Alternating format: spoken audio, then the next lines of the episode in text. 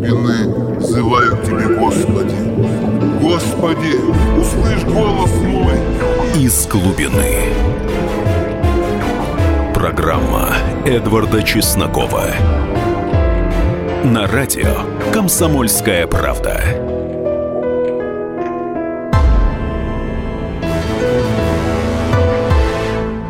Здравствуйте, люди!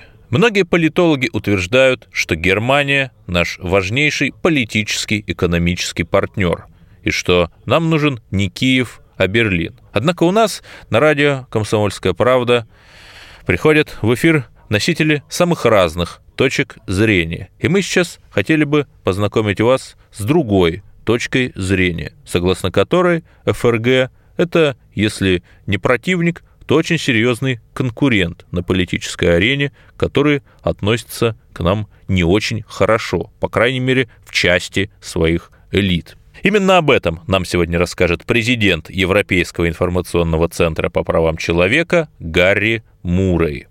Несмотря на иностранное имя, Гарри – наш соотечественник в 15-летнем возрасте, эмигрировавший в Германию вместе с родителями. А его организация, опять-таки, несмотря на столь громкое название, это всего лишь общественный центр, к докладам которого о положении человека, о положении русскоязычных соотечественников в Германии и других странах Европы либеральные СМИ почему-то не прислушиваются – Интервью это бралось по скайпу, поэтому заранее прошу прощения за качество связи.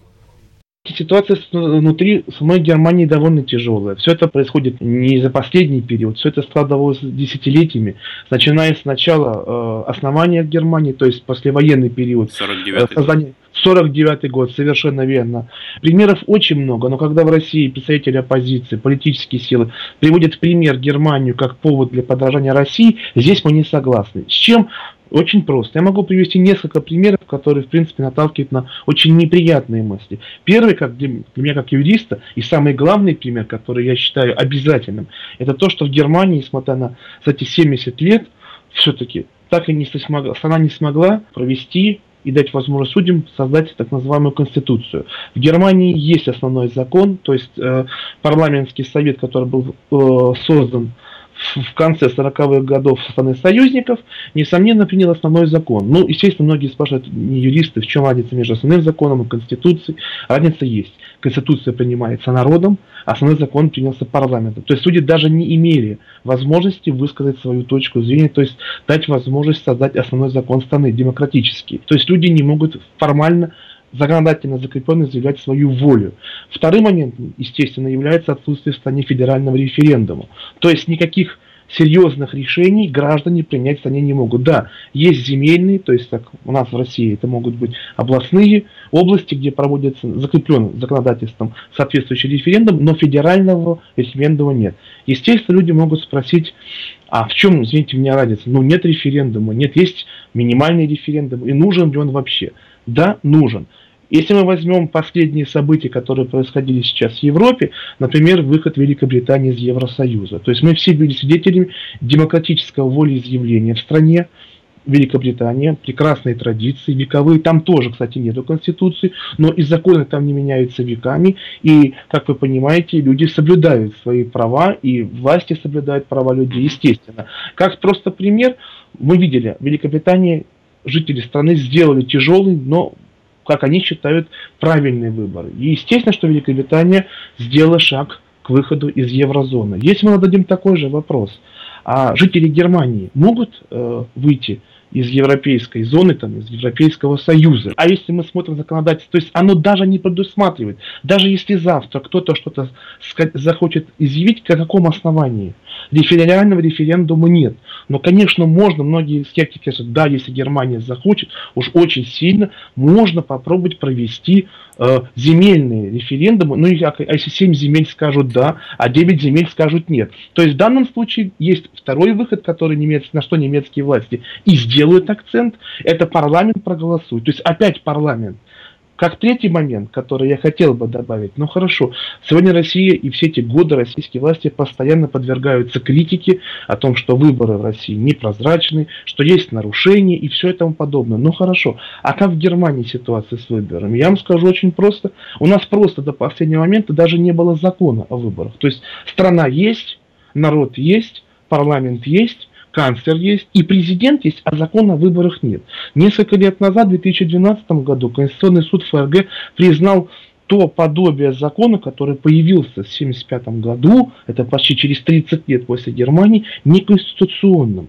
То есть получается, что 30, э, эти все 30-40 лет находившиеся люди у власти не имели никакого права. И когда сегодня говорят о том, что президент России, как-то вот у него проблемы с Конституцией, он вписал, но в России Конституция есть, и президент есть, все это закреплено законодательно, а на каком основании канцлер Меркель или ее команда занимает эти посты совершенно незаконно, об этом никто не спрашивает. То есть никому это даже не приходит. Нет, в Германии об этом есть разговоры, но они пресекаются, то есть на официальном уровне фактически эта тематика не обсуждается. В таких моментов очень много. Мы можем говорить о серьезных проблемах международного права.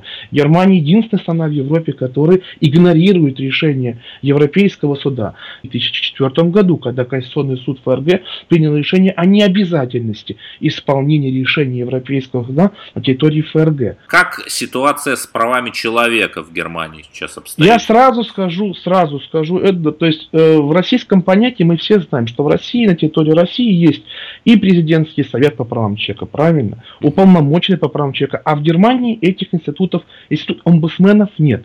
Все говорят, ну как, как же так? Вот Германия же больше всех в Европе занимается правами человека. Да, к сожалению, Совета по правам человека у нас нету. У нас есть омбудсман при МИДе ФРГ. В рамках обязанностей входит только факт инспекции, мониторинг и, э, скажем так, написание определенных докладов о ситуации за рубежом. То есть его не интересуют жалобы, они не принимают жалобы от э, внутренних, то есть от внутренних органов, от граждан, от физических лиц, юридических лиц. Они занимаются исключительно ситуацией соблюдением прав человека в том числе э, за пределами Германии. То есть так примерно Германия существует. Тема нарушений прав человека в самой стране является табу. С правозащитниками разговор очень короткий. То есть это и финансовое давление, и полицейский беспредел. Я про полицию даже можно рассказывать часами, я только скажу один факт.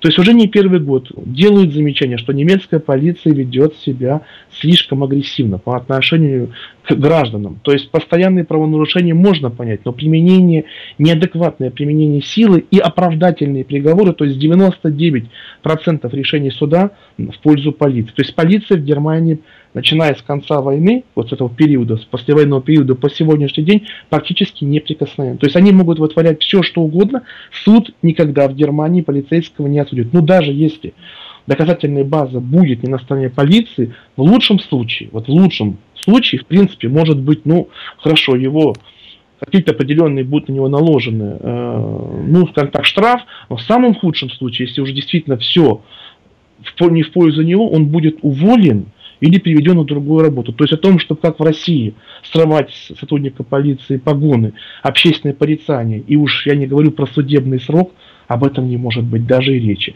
Сотрудники полиции в Германии не носят бейджики. То есть, если вы потребуете... Жетоны.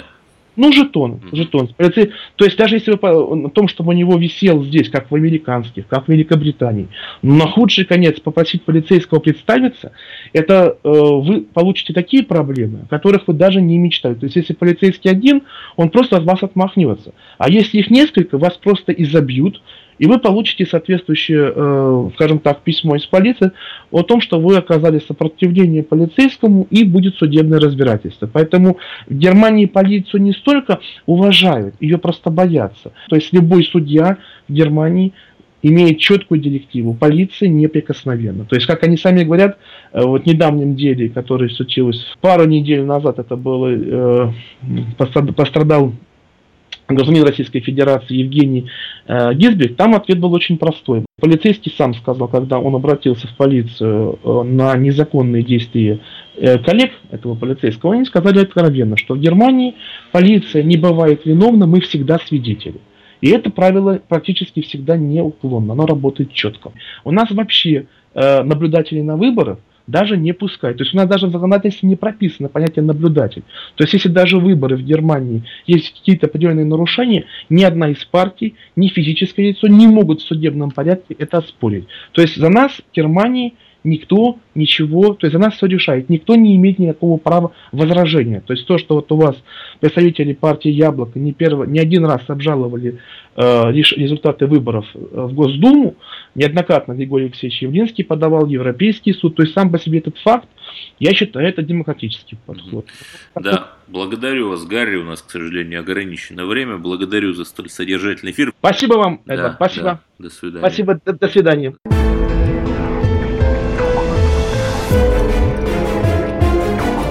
Программа Эдварда Чеснокова «Из глубины».